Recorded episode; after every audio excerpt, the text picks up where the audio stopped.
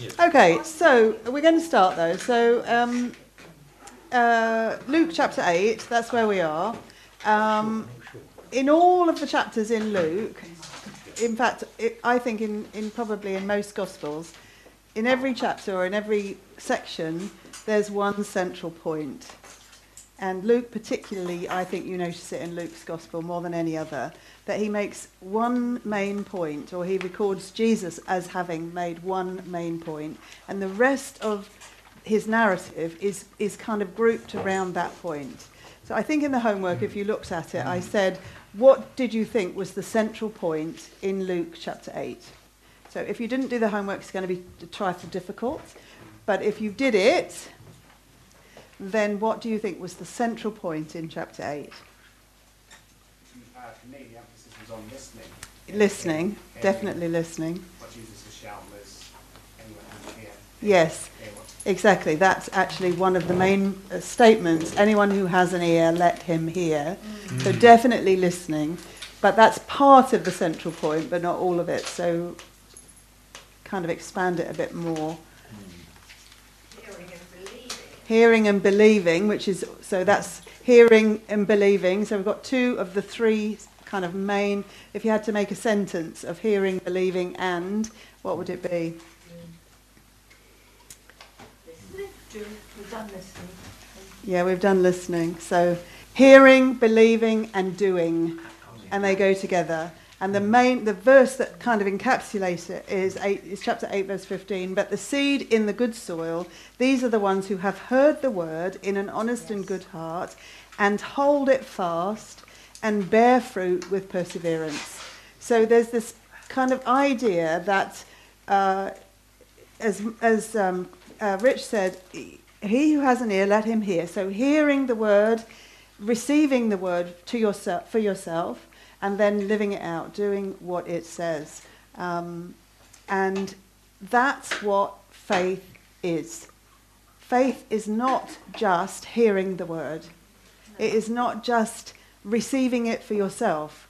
True faith has effect. It has results. And that's what Luke chapter 8 is all about. Actually, Luke has been leading to that all the way through his gospel, because in the last chapter, you have the situation with Simon the Pharisee and the woman who's a sinner, who comes and pours perfume on Jesus' feet, washes his feet with her hair. And what he started to do at the end of Luke chapter 7 is bring us into this situation where you know what someone believes by what they do. Yes.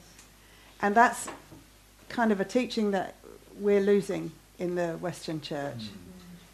Believing has become about what you think and what you say rather than what you do.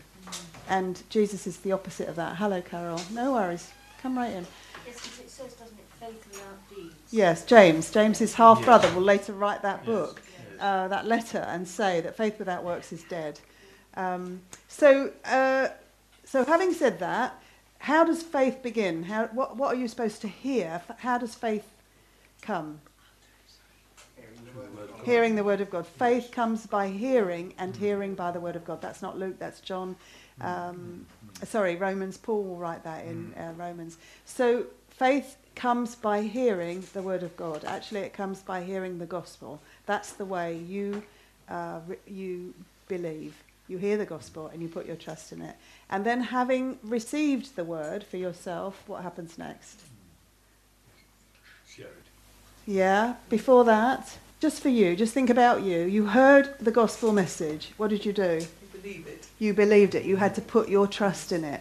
Yeah. And when you put your trust in it, the Bible calls that receiving it. So you received it for yourself, which meant you actually, if you like, sat down on the chair. Someone told you the chair would hold your weight, but until you sat on it, you weren't sure. But when you sat on it, you were believing that what they said was true. So that's what you did. You received it for yourself. And then Jesus says in the parable of the sower, you hold it fast. Or that's what Luke's saying, you're holding it fast. How do you hold it fast? You heard the word of God, you trusted it. How are you going to hold it fast? Hold it close. What does that mean, though? Meditate on it. Yes, meditate on it. That means to do it. It does. It actually means to do it in the end. So maybe a two-stage process, but if you hold at something fast, what does it intimate to other people? That it belongs to you. That it belongs to you and... That you want to give it away. You really believe it. Mm. No. You really believe it and it's precious to you. Yes. It's precious to you. You hold things fast that are precious to you. Mm. You hold babies really close. Yes. You hold children really close. True. You hold those you love really close. You hold on to them and you protect them and you do all of those things with that because it's precious to you. That's Jesus' point. So that's Luke's point. If you really have received the gospel, you will hold it close to yourself because it is the most precious thing that you own. Yes. Yes. Yes. Also, there's another factor that immediately you receive the Holy Spirit into your life, then you're going to be a target for the devil. Well, we're not going to talk about the devil, actually, because I think we do too much talking about the devil. I actually think that Luke doesn't talk about... He talks about a demonised man who was demonised by a legion, so however many that is. Is it 1,000? I'm not sure. Yeah. But they were all cast out as soon as Jesus went there. Mm. That's the point of Luke. Luke's point is to show us who Jesus is, so that we understand in whom we have believed. Yes, yes, yes. You know, that's the statement, I know whom I have believed. And that's what Job will say, and that at the last I will stand and see him on this earth. And that's where Luke wants to get us to. He wants to show us Jesus so that we know whom we have believed, and we totally trust that whatever comes our way, he is in authority. And that's what he's going to do in this chapter. Faith comes by hearing, hearing by the word of God. When you hear it, when you understand what it is, you hold it fast and it becomes more and more and more precious to you. So Jesus had heard, his disciples had heard his word, but the test for them would be, will they hold on to it for themselves? That's the test for you and me. You've heard the word of God. You know the gospel. Will you hold on to it for yourself? And because holding the word of God is the same as holding the one who is the word of God. In a way, it's what you're saying, Mike, because you're saying we receive the Holy Spirit. So to receive the word is to receive the Spirit. It's the same. It's synonymous in the Scripture. So, okay, so everybody lives by faith in something. We saw that in Luke chapter 7 with Simon. What was Simon the Pharisee's faith in? Yeah. Dutiful. He was dutiful, yeah. What was he trusting? He was trusting the law. He was trusting the traditions, his religion. So he was trusting his religion. There's lots and lots of people that would call themselves Christians who actually don't trust Christ, but they trust the religion, the traditions, the ethics, the morals of what they're following. So everybody lives by faith in something. Even atheists have faith that there's nothing. You have to have faith that there's nothing.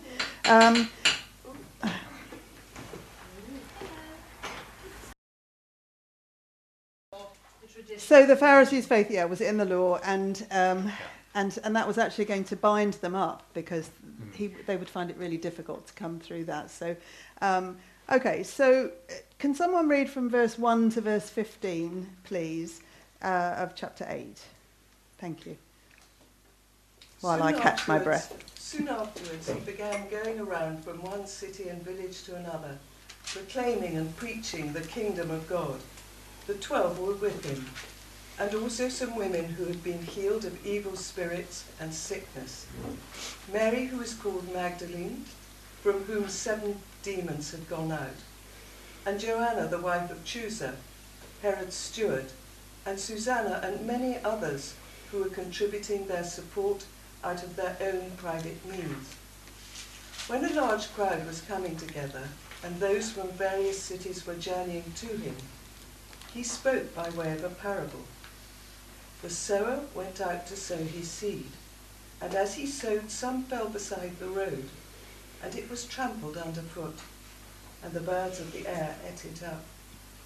Other seed fell on rocky soil, and as soon as it grew up, it withered away, because it had no moisture.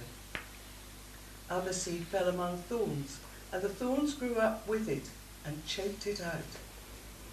Other seed fell into the good soil and grew up and produced a crop 100 times as great.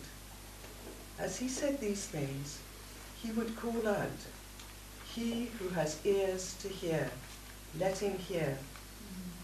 His disciples began questioning him as to what this parable meant. And he said, "To you it has been granted to know the mysteries of the kingdom of God, but to the rest it is in parables, so that seeing they may not see, and hearing they may not understand.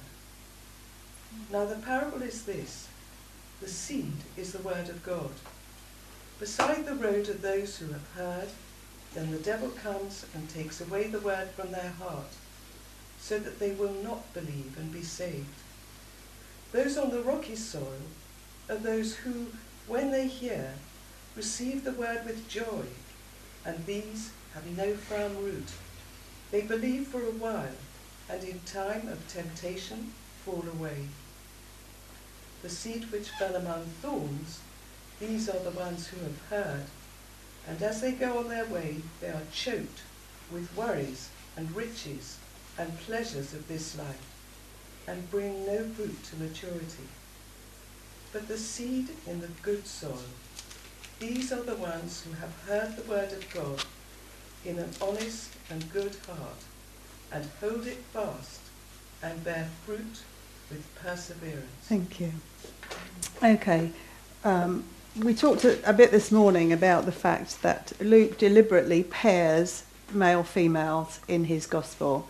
He's done that from the beginning and he does it here now. He talks about the disciples that he's going to talk to, who he's going to tell this parable to, and they're going to understand. But at the same time, before he does that, he talks about the women who were also disciples of Jesus. They were following him. And I think that he's doing that for a specific reason. So think back to the beginning of the gospel. What are the male-female pairs that Luke has given us so far? Mary and Joseph, of course, her husband, fiancé. Who else? Zacharias and Elizabeth. Who else? They don't necessarily have to be related. They're just that Luke speaks about them. Simon the Pharisee. Maybe Simon the Pharisee and this woman. Yeah, yeah, certainly. Anna and Simeon in the temple. And he's consciously doing this. He's bringing all the time male, female representatives, either those who believe or those who don't, but particularly those who believe. And what he's doing here at the beginning of chapter 8 is listing women who are following Jesus. And we cannot understand, because we live in a different culture, that what they were doing was so radical it would have caused a scandal as they were doing it. So not only is he not saying anything about the scandal, but he's also naming the women. He names Susanna and Mary and Joanna, and then he says that there were many others contributing to their support out of their private means. But what's happening here is that women are following Jesus, and that is an amazing thing that's happening in the gospel. And why do you think Luke, God, is getting Luke to write down, why do you think he is including the names of these women and the acts that they do? Why do you think Luke particularly does that? Because the other gospel writers don't do so much of it. Why do you think he's doing that? Yeah, it's for all of us, yeah. What is Luke presenting? Who is Luke presenting Jesus as to us? What's the Son of Man? He is the Son of Man. He is the Son of humanity. He is the Son of mankind. So he is representing, Christ is representing mankind in a way that Adam represented mankind. But what I think that God wants us to know is that just as Adam was representing male, female, so Jesus is representing male, female. Yeah. Why is that important? Yeah. Because in the age, women were very much Exactly. In that time, women virtually did not have any authority. If they had money, they sometimes had position and some sort of authority, but mostly they did not. And so what Luke is doing, or what God is doing through Luke and showing us in Jesus, is that Jesus is elevating, not women per se, but he's making it plain that Jesus represented women and men, and that he came for women and men. I mean, the Jews didn't number women. No. In the parable of the feeding the 5,000, that was 5,000 men. Yes. It was probably 10,000 people if you included the women and the children. Mm. So that was the normal course of action, was not to number the women, not to name the women, not to talk about them. So there's something in this, and we could miss it if we're not careful. And I think that the big thing is that for Luke's gospel, Jesus is the Son of Man. In Matthew's Gospel, Jesus is presented as the King of Israel. In John's Gospel, he's presented as the Son of God. In Mark, he's the suffering servant. Yes. But here in Luke's Gospel, it's like, okay, here is your example. Here is the second Adam. Here is the new man. And do you remember, Luke travelled with Paul such a lot, didn't he? Mm. And Paul's the one who talks about that sin came into the world through one man, and through one man came salvation. So there's this idea of humanity involved in Luke's gospel. It's really important, I think, really important. Because what Jesus is going to do is, what Luke is going to do is say, okay, to be a disciple of Jesus is open to men and women. And what it means is that you are now going to imitate the perfect man, the perfect human. Mm. You're going to follow the perfect human. You're going to try to live like the perfect human. You're going to try to live as Adam and Eve couldn't live. Yeah. And the only way you'll be able to do it is with that perfect man inside you by his spirit. Do you see what I mean? Yeah. So I think that he includes all those names. It's a scandalous situation. There's no mention of the scandal. It's just they're named, and that's just what they do. And what he does say is that there's a large crowd gathering with following Jesus. There's a large crowd, verse 4, when a large crowd was coming together and those from the various cities were journeying to him, he spoke by way of a parable. So he ends the parable by saying, he who has an ear, let him hear, which is something he says very often. And before he told them its meaning, he told them why he was using parables. Why was he using parables? Yeah, for people that... Not for the disciples. Not for the disciples, no.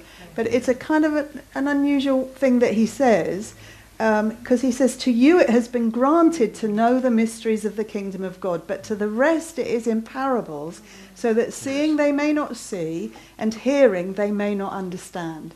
Where does he take that reference from? It's Isaiah. It's Isaiah chapter 6. It's when Isaiah sees the risen, well, sees God high and lifted up. He actually sees Jesus. John's Gospel tells us that he sees Jesus. So he sees Jesus high and lifted up, and he hears the call, who will go for us? And he says, I will go, send me. Here I am, send me. And then God says to him, Jesus says to him, you're going to go with this message to these people, but they will not understand. But you are to keep on preaching. And not to worry about the fact that they don't understand. So why is it that Jesus uses that here to say, to you it has been granted to know the mysteries of the kingdom of God? Why would it be granted to some people to know the mysteries and not to others? Is it only those who are close to Jesus can understand? Maybe. No, they haven't yet got the Holy Spirit. It is for the sake of the Gentiles, but I don't think he's talking about that yet now to them. So he's just saying to them, basically, it's been granted to you to understand these things. So what is it? Why is it that God has granted it to these people and not to the massive crowd that's following? So that they can go out. So that they can go out. But what's the difference between them and the crowd? They've believed. They have believed. They have already left and followed. The women that he's talked about have already put their money where their mouth is, as it were. They've already caused a scandal by following Jesus. Mm-hmm. They've already given money. And so what he's setting up is, the more you put your trust in Jesus, the more understanding God will give you. The less you put your trust in Jesus, the less you will be able to understand what he says. Is it the people who really want to understand will think about these parables? Yes, I think that's included, definitely, yes. But they've got to put that effort in. Well, I think they've got to want to know truth. Yeah. Mm-hmm. They've got to want to know truth. Yeah. You have to desire truth. Yeah, you have to. Yes, which is wanting to know God. That's it. So it's as if he's already saying to them, how precious is knowing me to you? How much do you want to know me? Because the more you want to know of me, the more you will know of me. So you talk to people.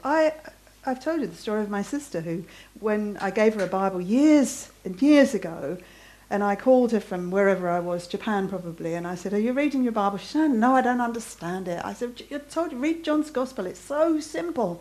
No, I can't understand it, I can't understand it. But when I finally came back to the UK and she said she wanted to become a Christian, I said, get that Bible out. So she got the Bible out. I called her a little bit later, maybe 2 weeks later, I said, have you been reading John? Yes, it's so amazing, isn't it? It's so wonderful. Yeah. Because what had happened to her was that God had granted it to her to understand the mysteries of the kingdom. Because now she had put her trust in Jesus. That's what Jesus is looking for all the time. He doesn't need us to be intellectual or academic. He doesn't need us to understand all the nuances of every theological doctrine. In fact, the more we understand the theological doctrine, often the less we understand the Word of God. But what he is looking for are people whose heart is set on him. Is he your treasure? Is he your most precious thing? Is knowing God the single biggest, most important thing in your life? Because if it is, you will know him. And you'll know the things about him, and it will be wonderful. Yes. So that's what's happening here. And now it's with that understanding that you can see what he means about the parable, because he's going to tell them a parable about the Word of God, that the sower goes out and sows the seed, and the seed falls on different ground. So you live with people who don't understand the Word of God. I live with people who don't understand fully the Word of God. I do. I know lots of people who don't understand the Word of God. And you could be mistaken into thinking, but why don't they understand it? I don't know why they don't understand it. Poor things. God is not explaining it to them. But actually, what's happened before? If someone doesn't understand the Word of God, why not? What's the reason? According to this, not to the different types of soil, but what is the main reason that people cannot get understanding of the Word of God? They don't really want to. They don't want to. They have chosen not to believe. Yeah. That's the bottom line. If people don't understand the Word of God, it's because they don't want to. Because God says that he will give understanding.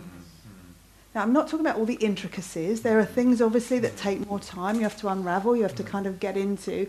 But the basic meanings, Jesus is saying this parable, people won't understand. And yet you read that parable and you know what he means.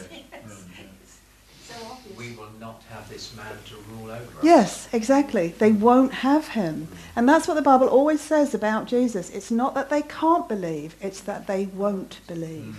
That's the truth about every unbeliever you know. It's not that they can't, it's that they won't.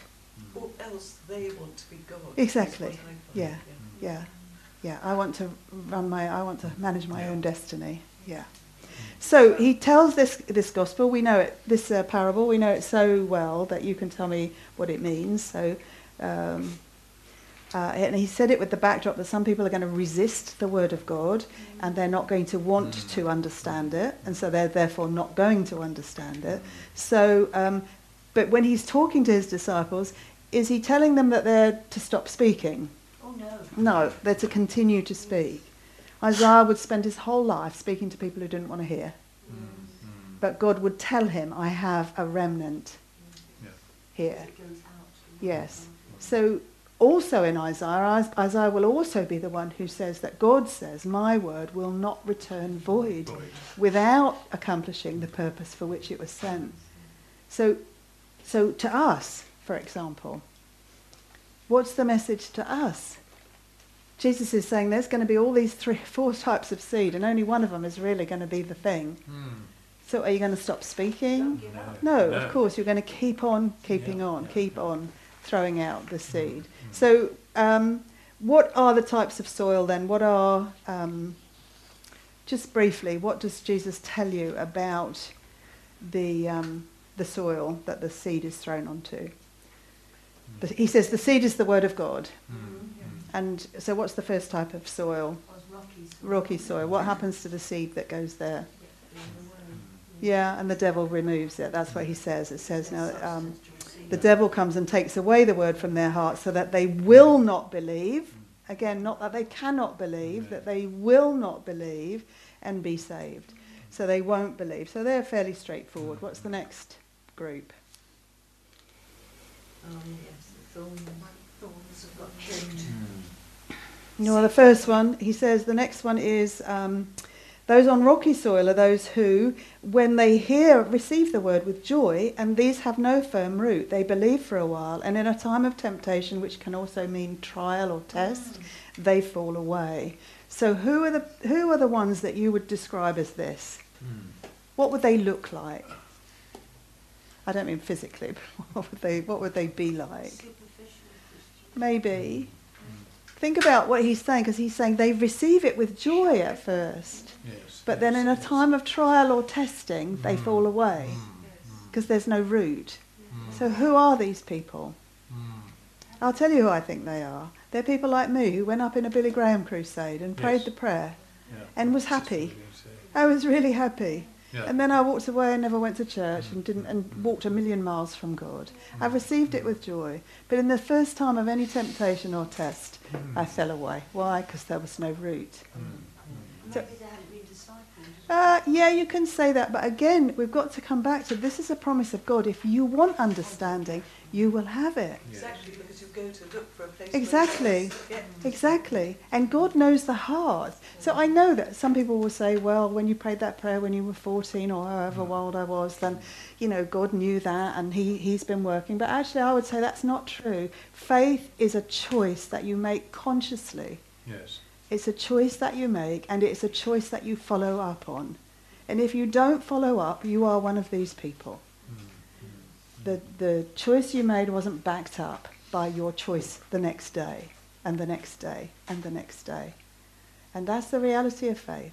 As soon as there's a trial or a test, Jesus is very clear about it. Building your house on the sand.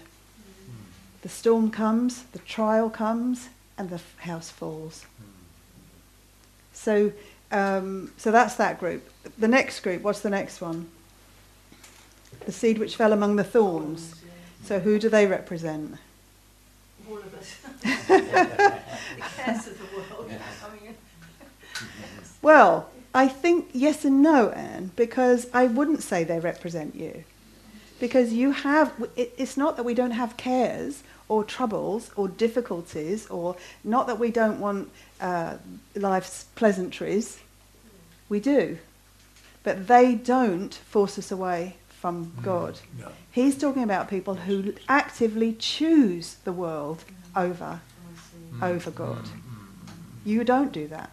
I'm assuming you don't do that. And only you know that, because there are many, many, many people who are choosing the world who look like believers. They even talk like believers. But the thing is, they're the ones Jesus will say, many will come to me on that day and say, Lord, Lord, didn't we in your name do this and that? And he will say, depart from me, I never knew you. That's the saddest thing. It is a sad thing, but that's who he's talking about. I mean, you could think about the rich young ruler, who's the classic example in Scripture, who comes and Jesus says, sell everything you've got and, you know. Yeah. And the thing is, I was saying this morning, you know, I don't want to sell everything I've got and give it away. That's the bottom line truth. I don't want to do that. And so I legitimise my not wanting to do that by saying, well, God's not calling me to do that. I mean, you know, He's not really asking me to do that. And he's not asking me to go to Africa or me to go here or me to go. He's just not asking me to do that. And I can kind of balance that in my mind.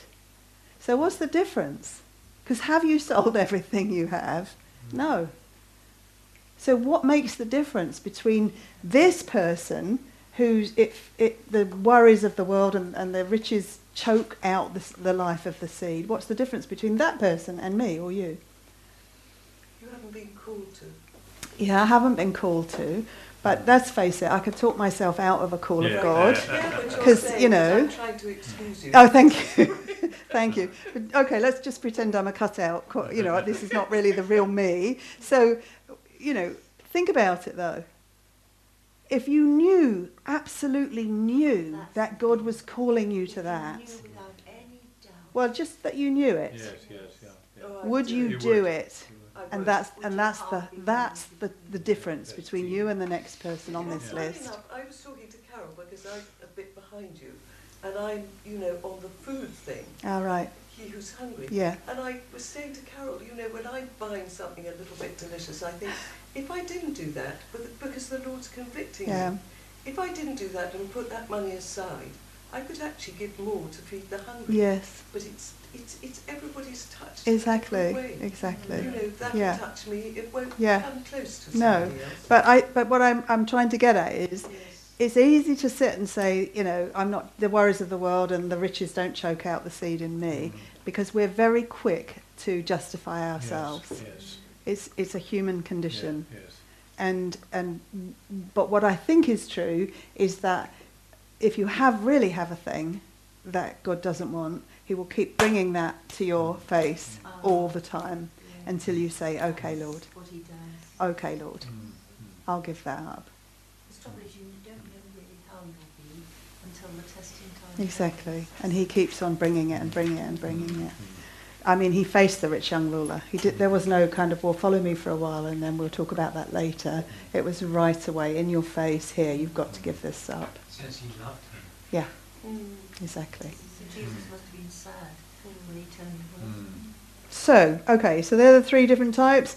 I don't know about the third type, whether they're saved or not. I just hope that I'm not in that, well, I know I'm not in that group, and I'm thankful that I'm not, because I wouldn't like not to know that I was saved for my whole life. Yeah. And I think that person won't have assurance. Even if they are saved, they won't have the assurance that they are, because they'll be worried so much about their riches and trying to hold on to things, and everything else will be choked out. So the fourth type, of course, everybody knows, is will bring forth fruit with perseverance. What fruit comes out of this soil? Good fruit. Yeah, good fruit. What's the fruit he's talking about? Spreading, you know, pressures of men. Yeah, I think it does include that, but I don't actually think that's the main thing about fruit, because let's be honest, how many people in your lifetime so far, your Christian life, have you led to the Lord? I mean, if you've had hundreds and hundreds, well done you, but most people won't have hundreds and hundreds. No. There's more in, of course. Yeah, there's more in, of course. I scooped up a man who was going to commit suicide this week. Did you? Praise God for that. It was wonderful. Praise God, yeah. Wonderful, yeah. You won't be knocking at the door, will you? So, but for the most part, we don't know what has happened in the life of the people that we've witnessed to. For the most part, he who sows doesn't reap. You know, somebody sows the seed, someone waters, someone reaps. So it can't only be that fruit. What is the other type of fruit in Scripture? Fruits of the Spirit. Which is the way that you can know that you are being transformed. Yeah. Are you more do you have more self-control now than you did when you first came to the Lord? Are you more patient? Are you kinder? Are you more understanding of other people? Are you more forgiving? Do you still have bitterness? You know, do you still take offense really easily? Are you angry most of the time? You know, these things are quantifiable, and you can say, actually, you know, this is an area that I actually am not bearing fruit in, but this is an area that I am.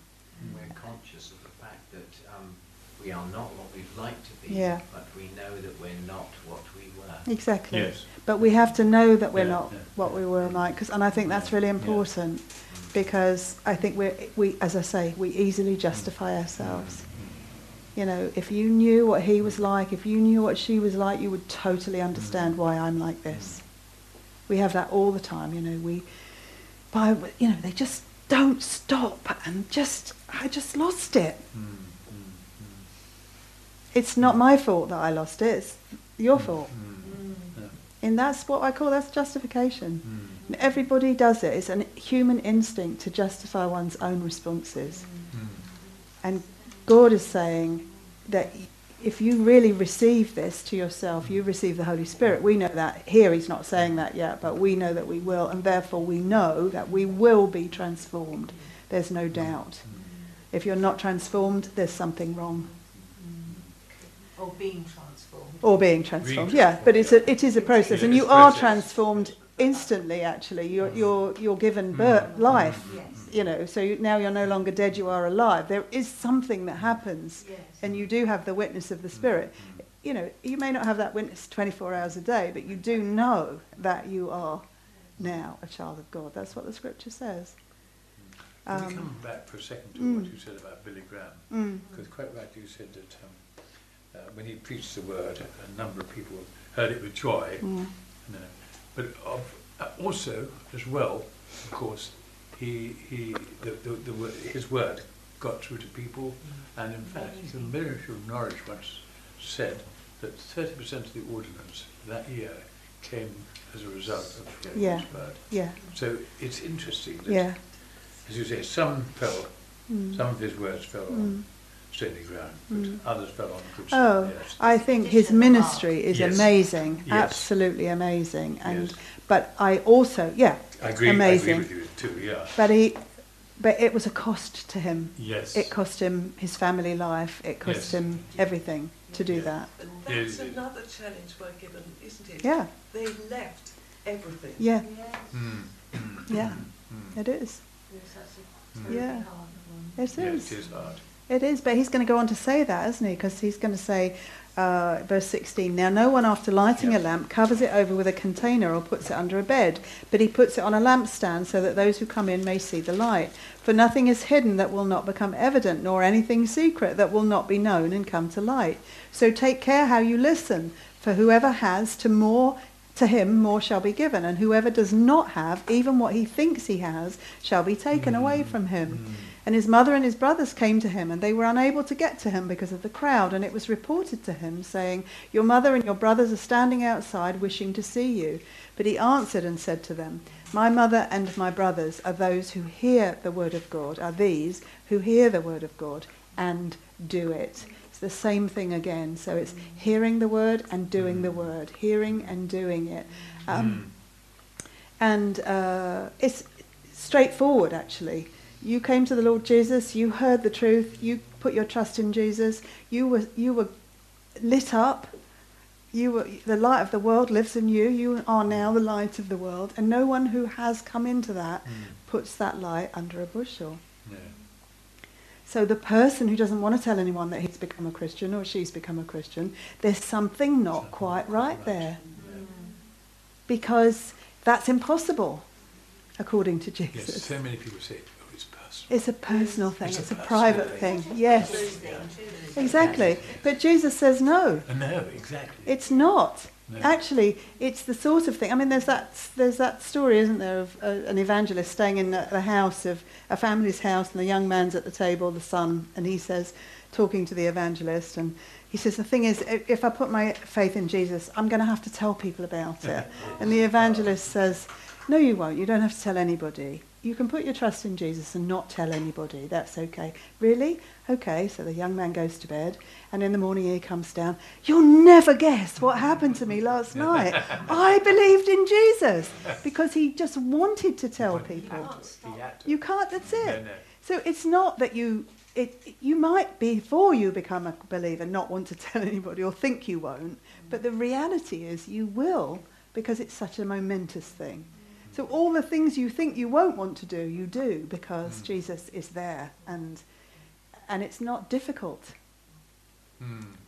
And that's what Jesus is saying here. You know, no one lights the lamp and puts it under a cover. No one does that. And he's basically very straightforward about who his relations are. His relations are those who do what he says. I mean, it's so clear cut, isn't it? So, I mean, look around. Well, look at yourself first and think, is that you? I mean, I know it is because you're here and you're studying it all the time, so I'm not suggesting it isn't, but it is something to think about. Do I do what I know God wants me to do? Do I do the word, actually?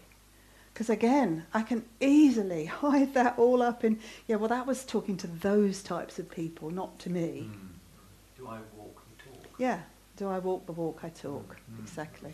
So, so what's he saying then? When you've received Jesus and you've understood his word, your life should reflect that. Yes. It should reflect that. Not necessarily by words. No, your life should reflect it. Yeah. Who was it said, preach the gospel? Yeah. I know. I'm not quite sure I agree with that, Simon, because I think you can only preach the gospel with words. But I know what you mean. Our life should, yeah. Yes, but every time you use the word of God, you know, whether it's a tiny bit of a sentence from the Bible, you can just sense it has power. Yeah, exactly. So you don't have to use the same words. No. But just whatever is brought to mind. Yes, exactly. So he's been talking to them about the importance of the word and the importance of doing what it says, and a life that actually, so the life that actually witnesses to the fact that you've received the word of God. And now he's going to, in the rest of the chapter, talk about why that's true. Why is it true that your life will witness when you have trusted Christ? And he's going to talk about Jesus in, I think, three different ways. So from verse 22 to verse 56, he's going to present Jesus as God, and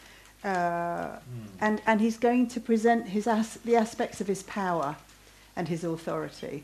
So if you've read the chapter, there are three different kind of circumstances that Luke presents that Jesus had authority. So the first one, what's the first circumstance? Power over the wind and wave. Yeah, so the disciples, he tells the disciples they're going to go across to the other side of the lake. They all get in the boat and suddenly a storm comes up. Yes. And a bad storm, someone said this morning, they were seasoned fishermen. So this wasn't just a bit of a windy night. This was a very big storm and they were afraid. And so, could someone read 22 to 25, please? Verse 22 to 25. Now it happened on a certain day that he got into a boat with his disciples, and he said to them, "Let us cross over to the other side of the lake." And they launched out. But as they sailed, he fell asleep, and a windstorm came down on the lake, and they were filling with water and were in jeopardy. And they came to him and awoke him and said, "Master, Master, we are perishing." Then he arose and rebuked the wind and the raging of the water, and they ceased, and there was calm. But he said to them, "Where is your faith?" And they were afraid, and marveled, saying to one another, "Who can this be? He commands even the winds and the water, and they obey him." Thank you. So Jesus' authority here that Luke's showing is over what? The sea. It's over the natural elements. It's over the natural world. So in any shape or form, and here is the example of the storm at sea. But there's something else going on in this chapter that we've already established, and that is that Luke is presenting the fact that if you have believed the word of God, you trust the word of God, hold it fast to yourself, and you act on it. So what has Jesus told them when they get into the boat?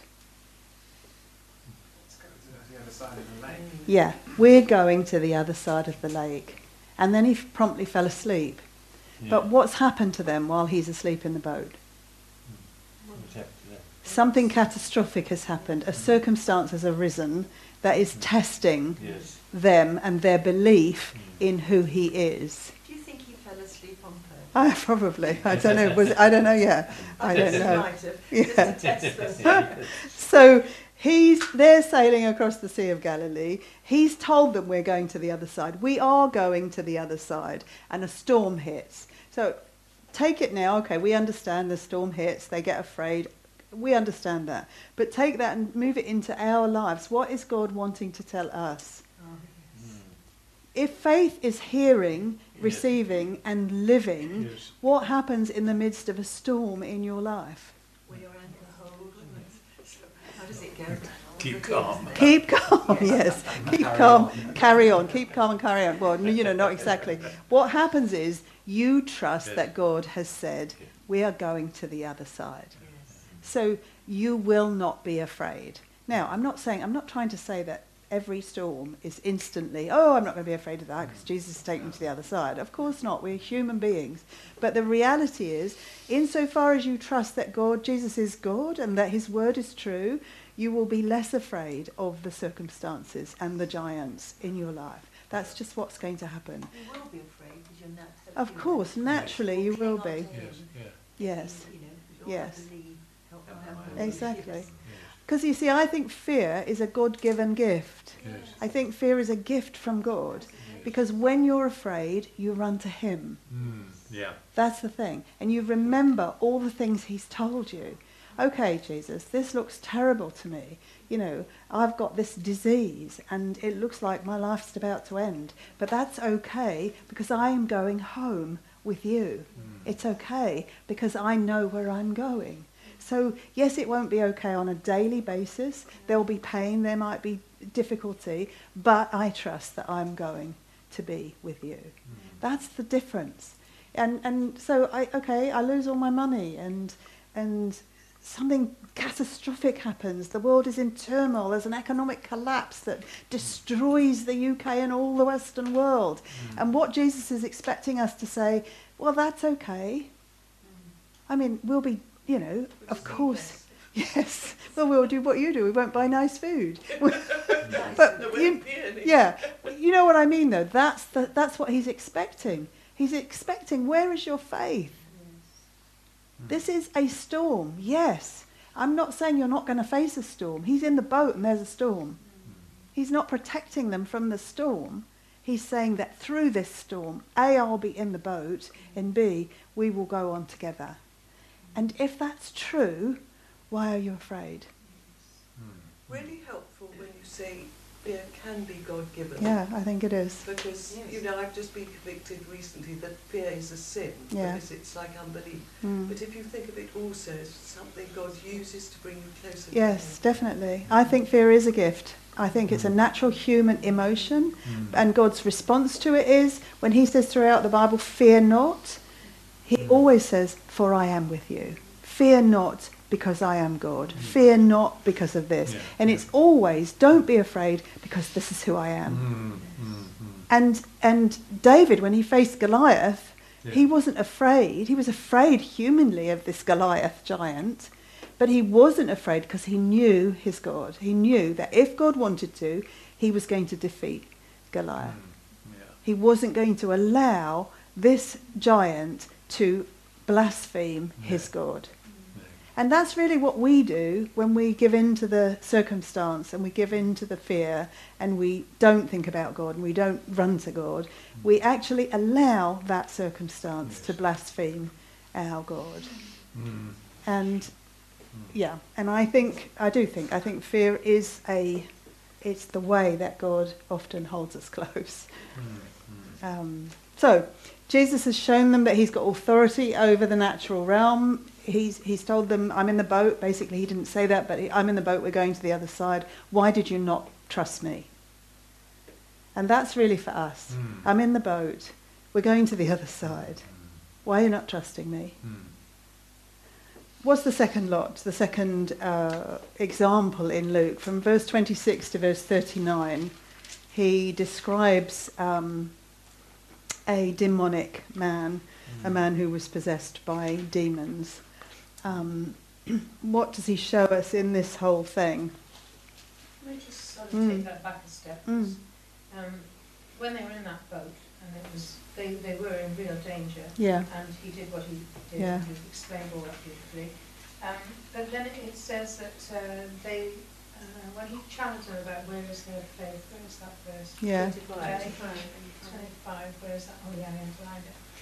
They were seized with alarm, and that's not about the storm, because it was now profound and reverent dread, and they marvelled and saying to one another, who is this? Mm. So they had an amazing experience of seeing the man of the God who is man. And then he comes to the beach and he gets off the boat, but before he's still on the sand, this guy's coming towards him, and he's already delivering this guy. And my point when I looked at that is that the disciples aren't even mentioned. No. They're just silent. Silent, because they know from that previous thing. And the conversation goes on with the crowd and the man and everything, but not from the disciples. No. Isn't that amazing? Yeah, it is. Yeah. They have met with the Son of Man and they knew it. Yeah. Yeah. And I think they're still learning. I mean, we've got this great, immense privilege of looking back with the Holy Spirit. Yes. They're not in that situation. No. They're just being absolutely amazed at who Jesus is, and he's just compounding and building up their faith as they're going along. And that should encourage us. Absolutely. You know, we come through a storm, and then there's another storm, but as you remember, you think, that's it. This amazing God that brought us through that. We'll just stay quiet. Yeah, that's it. I hope I get to that place. You are in that place. I was just about to say, and your life witnesses to that at the moment. Just your life witnesses to that. And that is the truth. And that's what should happen. I hate that word should, but that's what what will happen, if you are following the Lord. Yeah. And Rosie's life does witness to that. So okay, so from verse 26 to 39, he talks about this demonic man. He talks to the demons, actually. Jesus asked him, what is your name? And he said, Legion, for many demons had entered him, and they were imploring him not to command them to go away into the abyss. So then we have the swine, and he puts them into the swine, and then they all run over the cliff. So what's his authority over? Over the demonic realm. What do you think Jesus wants them to understand, and us? What does he want us to understand? I think it's two things, really, that two-pronged attack. So in the pure words of the scripture, is there a demon who can stand against God or against Christ? No. There is no demon that can stand against Christ. If you are a believer, there is no demon strong enough to take you from God. I do not believe that it's possible for a believer to be indwelt by a demon. I don't find one evidence of it in Scripture. That's why I don't believe it. I do believe that you can be attacked. Of course, Satan is constantly attacking, and he knows your vulnerable point, and he'll send his minions off to attack you at your vulnerable points. I believe that. But let me tell you, I also believe that if you are suffering that sort of attack, it is because you have not believed something about God. Yes. You are living in slight unbelief. Because if you believe that Jesus is who he says he is here, then there is nothing and no one that can stand against him. Yeah. If you truly want release from whatever it is that you feel is attacking you or that you are under the control of, he has promised that he will deliver you. If you are not delivered, that is because you don't believe that he will, or there is something about the situation that you don't want to let go of. So often I think people talk about demons when they actually mean something in their own flesh that they don't want to be rid of. I can't cross every T in that. I can't. I'm not trying to say that. I'm not trying to make some huge doctrinal statement. This is just what I believe right now, and I believe it based on these sorts of scriptures. This demonstrates, doesn't it, that he has mastery over the demonic. Exactly. Complete master over the demonic. Yes. Definitely. Yes, all power and authority. I don't believe individually we have the same power and authority that Jesus had. Individually, we you know, you're just you and I'm just me. But together, as the body of Christ, we represent him. Together, we have all power and authority. Yeah. And the thing is, if we continually talk about the demonic, we'll become afraid of the demonic, because individually we are not able to deal with the demonic or Satan. And too much has been blamed on. Yes. Exactly. Yes. Exactly. Yes. Yeah. So I think that Jesus is quite clear here. It didn't matter how many demons there were; they all had to go when he told them to go. He dealt with them, and it's interesting to me what the man does at the end of it, because in verse 35, the people went out to see what had happened, and they came to Jesus and found the man from whom the demons had gone out, sitting down at the feet of Jesus, clothed and in his right mind, and they became frightened. So again, there's something else here. I was talking to someone earlier who had gone to visit a church. She didn't say which church it was, so this is nothing about the church itself, but she went there, and they were talking about yoga and Reiki, you know what Reiki is, it's a healing thing, and all going on inside the church. There were people in there who, you know, if Christ is there, Reiki and yoga cannot be, because they come from demonic sources. I know people in Japan who told me, but Reiki has healed me. My back is so much better since they laid hands on me. Wow. So I'm not saying it doesn't work. It does. But the result in someone healed by Reiki is not that they go and sit at the feet of Jesus. Yeah, great. What does this man do? He sits at the feet of Jesus. That is what happens when you are delivered from a demonic thing, when you're delivered from an addiction, when you're delivered from some controlling thing in your life. You know, I don't know, rejection, let's say rejection, you've been rejected all your life. It's just instance after instance after instance you can look back on. You are in a way controlled by it because you cannot get it out of your mind, and it affects everyday relationships now. Well, the honest truth is, if you want to let that go, Jesus will take it instantly, but you will have to sit at his feet continuously to maintain that status that he's brought you to. There's no shortcut for it. When I stopped drinking, I had to not go to the pub. Yeah. He took that from me, but I had to not go to the pub. And I had to talk about myself and think about myself as someone who did not drink, nor wanted to drink. And I did, and it was fine. But you have to do your part in that. You want to be rid of unforgiveness? Do you want to be rid of bitterness? Do you want to be rid of rejection? Because they're all like a demonic thing. They all control you. You just have to ask and be prepared to sit at his feet and stay there. So where do people who, shall we say, go to yoga, where they don't sit at Jesus' feet, where would they go? Would they go? We don't know. No. Anywhere else but. Really. To be honest, I mean, at the moment there's a big thing about Christian yoga. I mean, it's just laughable. Yes. There's no such thing as Christian yoga. There's no such thing as... It's just... But at least in the Telegraph they're reporting about the vicar who would not... Yes, my husband pointed it out. Yeah. He said, look, have you heard about that vicar? And I hadn't read the paper. I said, no, and he told me about it. And he said, ridiculous. And I looked at him and I said, now you know that's not ridiculous. I know, he said, I know. But, you know, it's ridiculous. You cannot be a believer and be practicing yoga. Exactly. It's just so obviously not right. Yeah.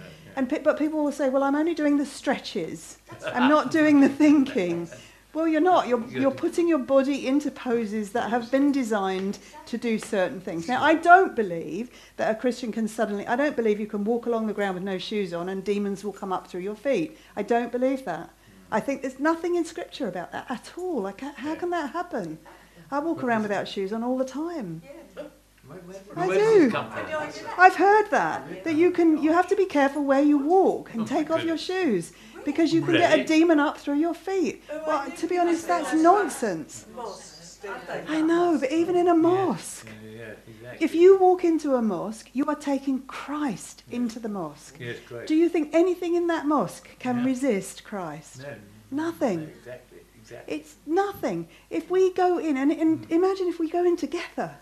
I mean, we would be like an army, and everything would flee. I'm not talking physically. No. Physically, maybe we'd all get gunned down. I don't know. But spiritually, we cannot be touched by demons of any description if we are sitting at the feet of Jesus, following Jesus, giving ourselves over to him, surrendering to him, doing what he says. That is an impossibility. So there you go,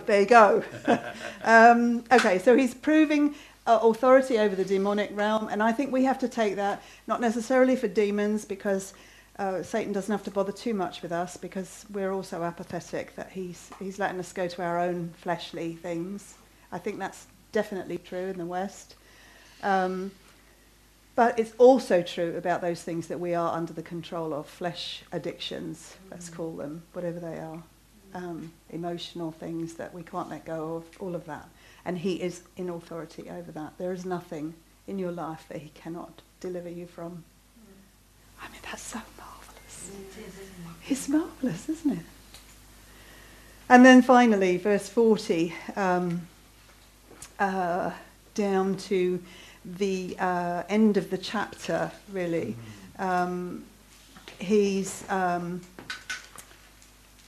He's beginning, he's going to go on his journey. He's coming away from the man who had the demons. And actually, sorry, just one last thing, verse 39, return to your house and describe what great things God has done for you. So he went away proclaiming throughout the whole city what great things Jesus had done for him. That's interesting. Yeah. Don't go anywhere and tell him. In fact, he does at the end of this chapter. Yes, it is. Jesus knows why he's saying it. Exactly. And I don't know always, Anne, what the answer is for that. But this man did what he was told. So his faith was real. He'd been just delivered of these demons, and he did what he was told. So then Luke 40 to 56. Jesus is going now, and he's going to be approached by a man called Jairus, and who asks him to go and come to his house, for he has an only daughter about 12 years old, and she was dying. And then Luke says, but as he went, the crowds were pressing against him, and a woman who had a hemorrhage for 12 years and could not be healed by anyone came up behind him and touched the fringe of his cloak, and immediately her hemorrhage stopped. And Jesus said, who is the one who touched me? And while they were all denying it, Peter said, Master, the people are crowding and pressing in on you. But Jesus said, someone did touch me, for I was aware that power had gone out of me. When the woman saw that she had not escaped notice, she came trembling and fell down before him and declared in the presence of all the people the reason why she had touched him and how she had been immediately healed. And he said to her, daughter, your faith has made you well. Go in peace. Yeah. I think it's quite interesting, actually, that the woman has had this hemorrhage for 12 years and Jairus' daughter was 12 years old. Yes. I think that's quite a... I don't know why, but I kind of, So Jesus has healed before this. Luke's already recorded him healing people. So what is it that we're kind of being led into here about the healing? Jesus has authority over sickness, we know. He's later going to say that he raises this girl from the dead. So he has authority over death, but what is he trying to show us, do you think, in this chapter about that? Having faith. Yeah, faith, having faith. But what is there about this healing that is notable? It's not everlasting. It has to be topped up, doesn't it? This power of healing. That sounds fixed. I'm not sure, because I think he says, go, you're made well, your faith has healed you. So it's already gone, it's happened, your faith has made you well, so go in peace. He felt the power go out of him. Yeah, he felt the power go out of him. What were you going to... He didn't consciously say, I'm going to heal that. No, it doesn't look like that. It just happened because she touched him. So yeah. Yeah.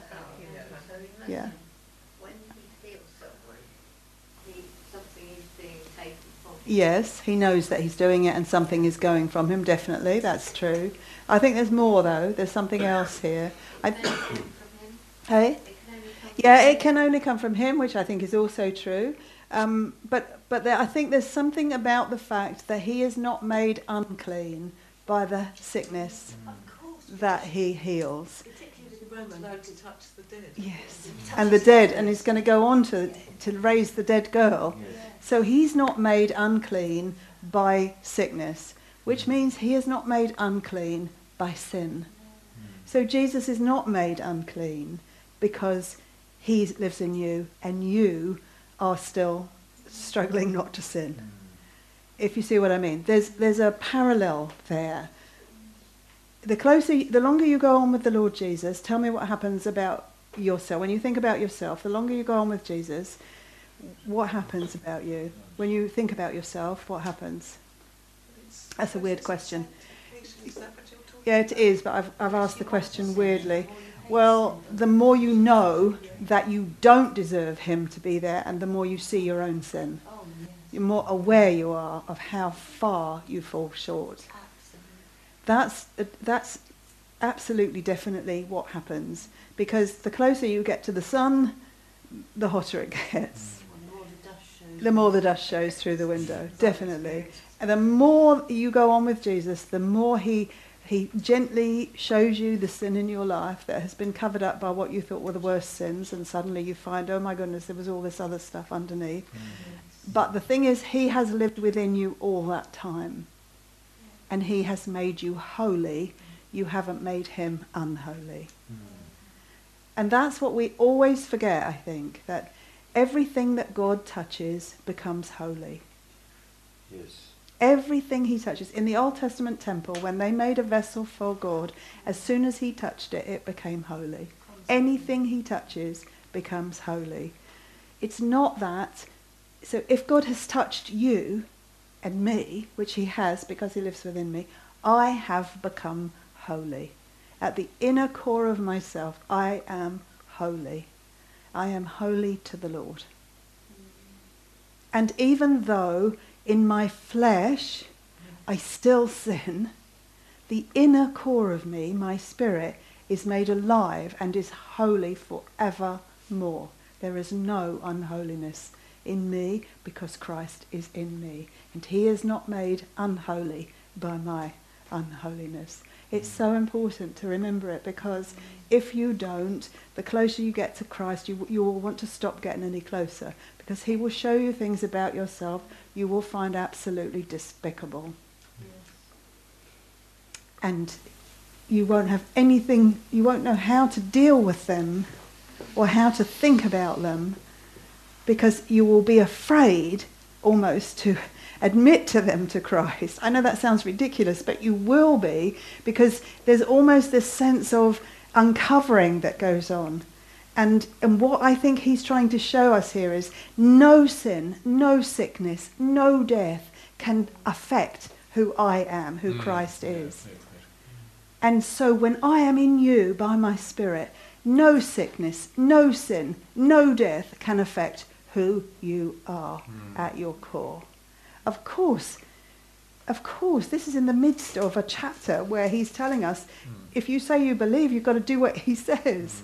So this is not divorced. It doesn't mean you can go and do what you like. You know that I'm not saying that. And he's not saying that.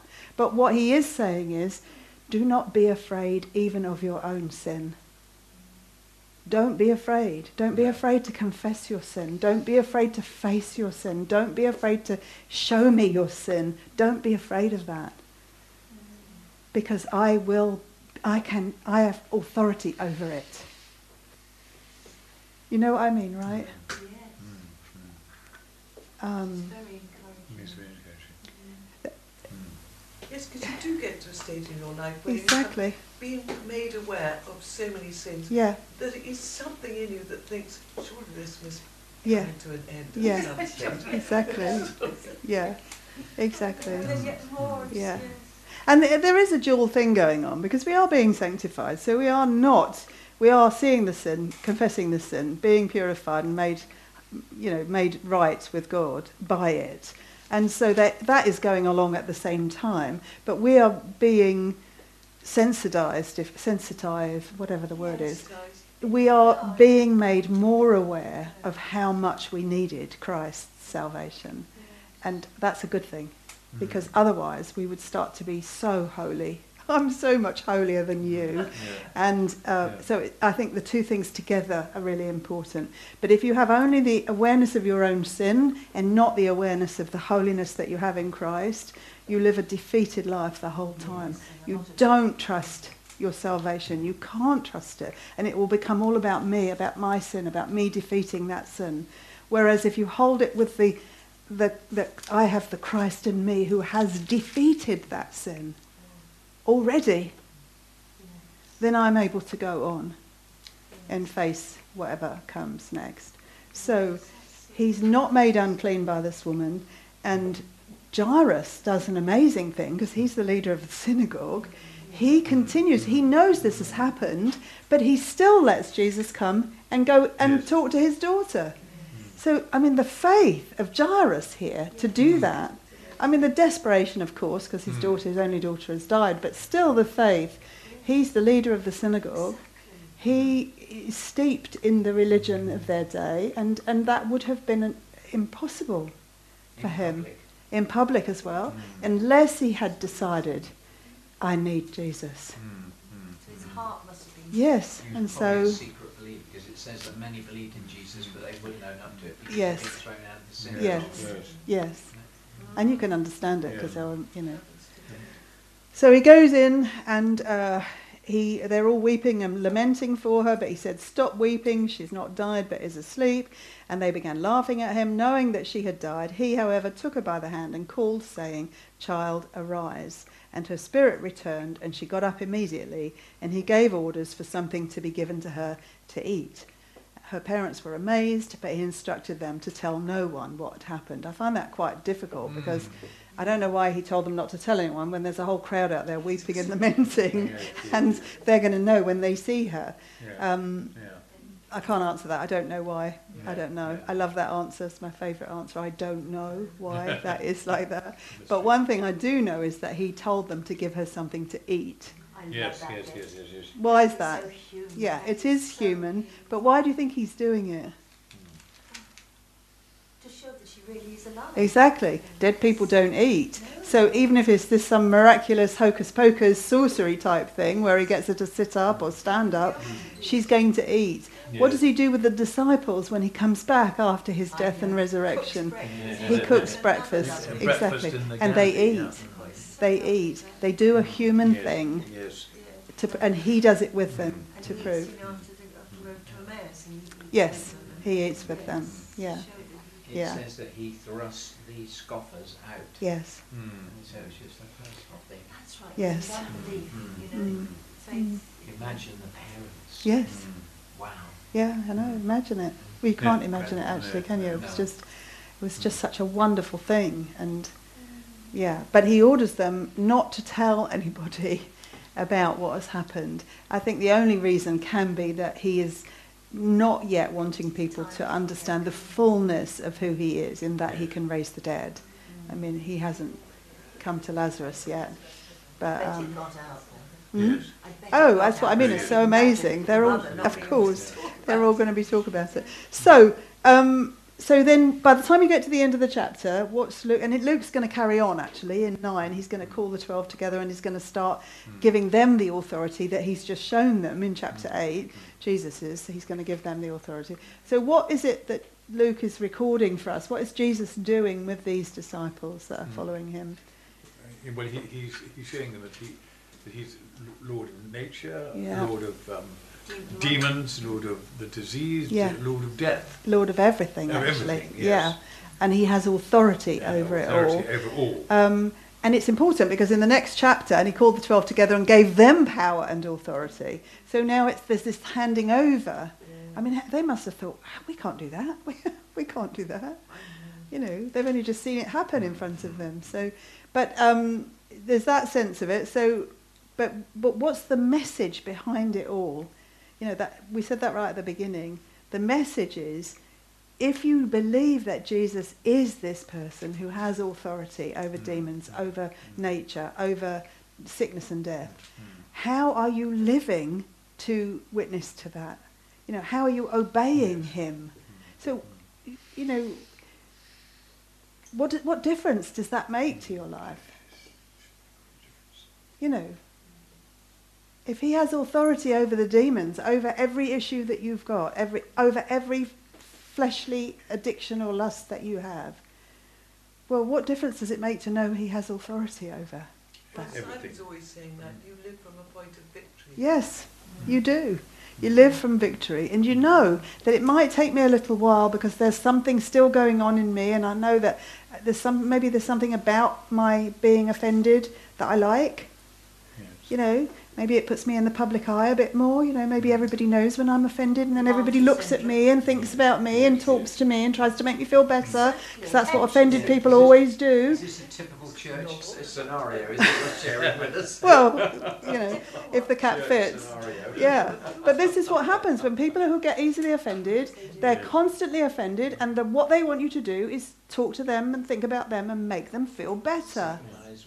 Feel sorry for them, sympathise, apologise. That's dreadful, because then they get away with murder. Exactly, but that's what offended people do, or that's what the sin of the flesh does. That offense. Yeah. People who get rejected easily, and they tell you about their rejection in their childhood. I was always rejected. I felt so alone as a child, and this and that and the other thing, you know. What they want you to do is pick them up and hug them and say, I'm going to be your best friend, and I'm never going to leave you, and I'm never going to reject you. No matter what you do or how horrible you are, I'm never rejecting you. That's what they want. It's like the attention. Now, I'm not saying that the person themselves, I'm saying that's the issue. That's the issue. So if you believe Jesus can heal you of those things, can deliver you of them, whatever word you want to use, same thing. Why have them? Yes. So the only reason you would hold on to it is because you don't believe Jesus can heal you of it, or because you quite like the attention. And so, and we all have those things. I'm picking those two things because they're easy to explain. Well, it's almost like a friend of mine was almost blind, and somebody said to her, somebody could give you an operation because there was an operation she could have had. Would you have it? She said, actually, no. Interesting. Yeah, really, because she was so used to being like that. Yeah. People treating her slightly differently. Yeah. But she didn't know how she'd be if she was well. Yeah. And I think, that's fear also, isn't it? There's partly fear in there too. How will it be if I can do that? Revealing, Lord, it does pierce through bone and marrow, and is able to judge the thoughts and the intentions of the heart. And Lord, that's so true. I know that in my own life, and I really think that everyone knows that here, Lord. We know the issues we have, and the ones that are not quite gone yet. And we thank you, Lord, that you do show us those things, and that you don't let us just sit there and not do anything about them. And you are calling us to come closer to you, and in the coming closer to lay aside all the baggage that slows us up and stops us actually trusting you completely. So that's my prayer really for us, Lord, that you would keep on keeping on with us, that you would keep showing us those things that we need to lay aside. What is it that the writer says to the Hebrews, the sin that so easily entangles, and the burdens that slow us up, Lord, so that we can run the race set before us, and we can actually witness to your greatness. Because that's what we all want to do, Lord. We want to witness to who you are. And so I ask, Lord, that you would do what you've promised to do, and that is to give us the strength to go out in victory, to go out understanding the victory we have in you, and deciding that we will do whatever we can do to align ourselves with your word. And I thank you, Lord, that you will do that and answer that prayer. In Jesus' name. Amen. Amen.